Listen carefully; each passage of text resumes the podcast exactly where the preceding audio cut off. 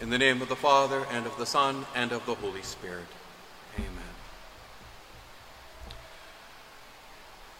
The celebration of the visitation of the Blessed Virgin Mary to her kinswoman Elizabeth occurs a little later in the, the traditional calendar.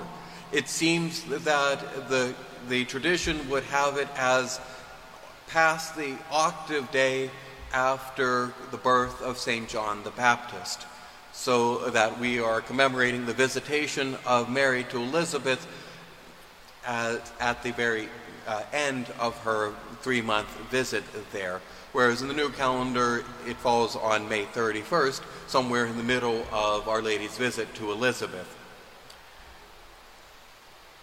Something pleasing about the traditional calendar that even into uh, July, we're reminded again of the Annunciation, of the incarnation in the womb of our Blessed Mother, of Our Lady's joy at the, the incarnation in her virginal womb.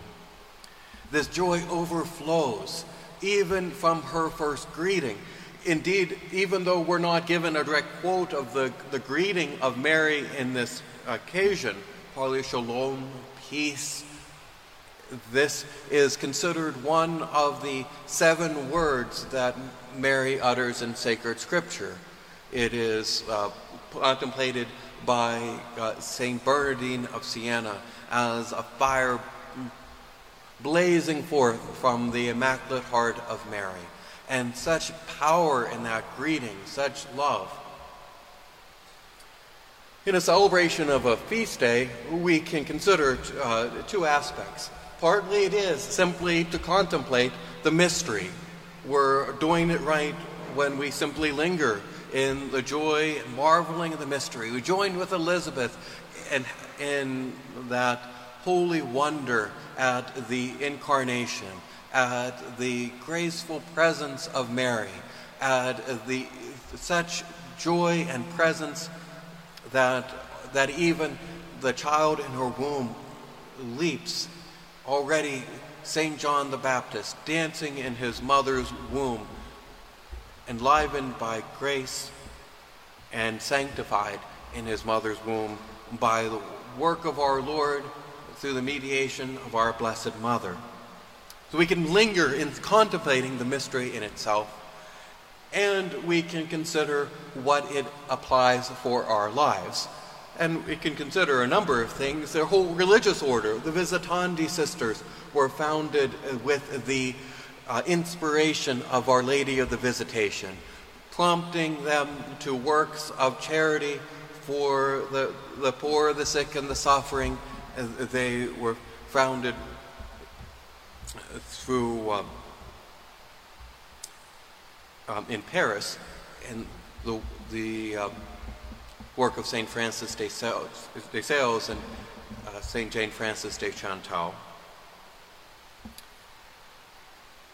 And we can consider then what that charity is that we can show even in this first part of the of the, the reading here when Mary is greeting Elizabeth.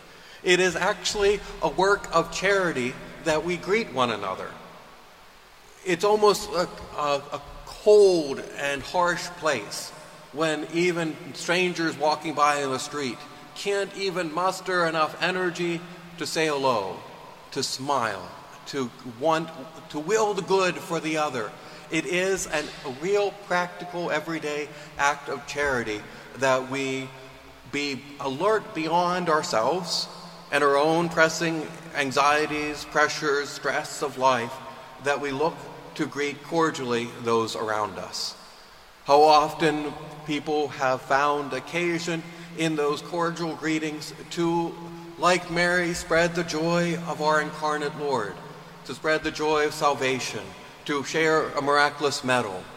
That it takes some boldness and discernment, openness to the Holy Spirit. But even that first expression of a simple hello, good morning, have a good day, may God bless you, these simple greetings. Traditionally, too, in Christian countries, the greetings have been elevated even to a uh, an exchange in prayer. Praise be Jesus Christ. now and forever.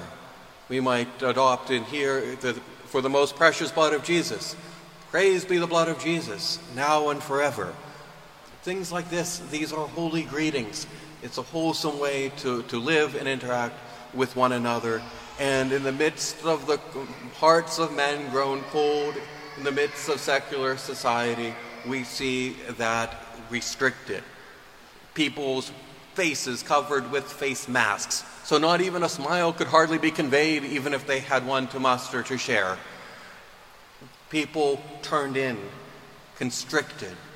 This is not the example of the Christian life we see in the most perfect disciple of our Lord, in the Immaculate Heart of our Blessed Mother. So, on this feast of the Visitation, let us consider how, even in those small ways in our everyday interactions, we can radiate that joy of Christ in our hearts, as Mary did so powerfully. We can pray, even, that everyone we greet be given a share in the graces that we obtain in attending Holy Mass that we can will for them grace, we can greet their guardian angel, we can be alert for wanting their good. The people that we see, we greet along the way, that love that we can, can share. When Mary arose, she went with haste. Mary's fervent desire to share the joy of the Incarnation, her generous willingness to help her kinswoman Elizabeth, the Holy Spirit does not tolerate delay. St. Ambrose writes in commenting on this passage the Holy Spirit does not tolerate delay. May we have that joy, the vivacity, that, that willingness to give and be prompt in giving. She went into the hill country. It was a great blessing of my formation as a seminarian to be able to, to visit the Holy Land and to see this hill country itself I gazed upon an extra moment. My friends are saying, well, we want to go into the shrine. I said, I want to see the hill country. What are these hills like? My friends from Montana like that in the Latin, it's abiit in Montana. Like, but the hills of the hill country of Judea are more like the hills of Pittsburgh than the, the uh, relatively flat land and mountains in Montana. And uh, the ups and downs. Pope Benedict would reflect on this, this scene, this one first verse here of Mary going up and down through the hill country of Judea as an image prefiguring Holy Mother Church, carrying Christ in the ups and downs of uh, Christian history across all of time. Our Blessed Mother carrying our Lord in the midst of all the world not yet knowing the joy of the incarnation the power of salvation that was sure to be unfolding from what our Lord has chosen to do and already at work in the heart of Mary. So may we join with our Blessed Mother in that joy. My soul magnifies the Lord, my spirit rejoices in God, my Savior. In the sacred liturgy, since at least the fifth century, it has been enshrined in the sacred liturgy that the church prays the Magnificat every evening. And probably from before that, as Pope ben- as Saint Benedict was doing uh, much of was codifying for the monks what was being done in the parishes. An intuition from the ancient church that this Magnificat is a daily prayer. Some devout faithful do pick up the liturgy of the hours, and you do well to, uh, to embark upon it. And in the contemporary version, it's made as accessible as possible in the vernacular. You can find it even on an app to pray it. But even if you don't do that, consider picking up the Magnificat as a daily prayer, a point of reference, a varying reflection. In the midst of the apparent victory of evil in the midst of times of sorrow and confusion, darkness, so much evil, we do well to simply linger with our Blessed Mother, to allow her joyful spirit to fill us, to uh, imbue that spirit of joy into our hearts, to pray with her that Magnificat. And for those of you who do pick up the Liturgy of the Hours, the Breviary, consider when you pray the, the, the Magnificat how much you can benefit from lingering with the, the prayer and really um, allowing the heart of Mary to speak to your heart. Out of the abundance of the heart, the mouth speaks. St. Luke's Gospel records our Lord saying this. And so earlier on in St. Luke's Gospel, we have the Magnificat of Mary. We have this canticle of her Immaculate Heart. So if we wish to have that joyful spirit, to greet others with great charity, to be beyond ourselves as we learn to, with Mary to find our joy in the Lord and our serene confidence in his eternal victory, that he cast down the mighty from their thrones, that he will lift up the lowly, he will fill us with good things we are hungry, and that we trust that he will remember his promise of mercy. Canon O'Connor kindly uh, filled in to help with confessions.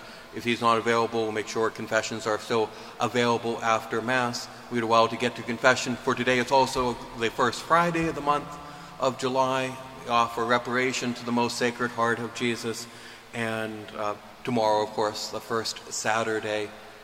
And oh, and a final note today is commemorated Saints Processus and Martinianus. A fascinating story that these were guards that were. Um, assigned to St. Peter. So even as he's on his way to his martyrdom, St. Peter manages to, to impart the faith to these guards. So much so are they strong in faith that they themselves will also eventually be martyred. And whereas in St. Peter's Basilica, at the center is the tomb of St. Peter. On the one side transept, there's St. Simon and Jude. But opposite the altar of St. Simon and Jude, there's the altar of Saints Processus and Martinianus. So these men, otherwise obscure and unknown, by their uh, depth of their conversion, by their faithfulness, even unto death, they were honored amongst the tombs of the apostles in the Basilica of St. Peter in Rome. There's also today in the martyrology a reference to three soldiers that St. Paul converted when he was about to be led to his martyrdom.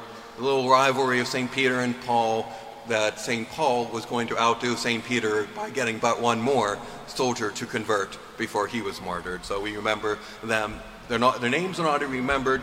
Their number of three is recorded, and uh, we invoke their intercession as, as well, these holy martyrs. And we remember our Blessed Mother, Our Lady of the Visitation, Queen of the Martyrs, Mother of the Church. We pray for the liberty and exaltation of our Holy Mother, the Church. In the name of the Father, and of the Son, and of the Holy Spirit.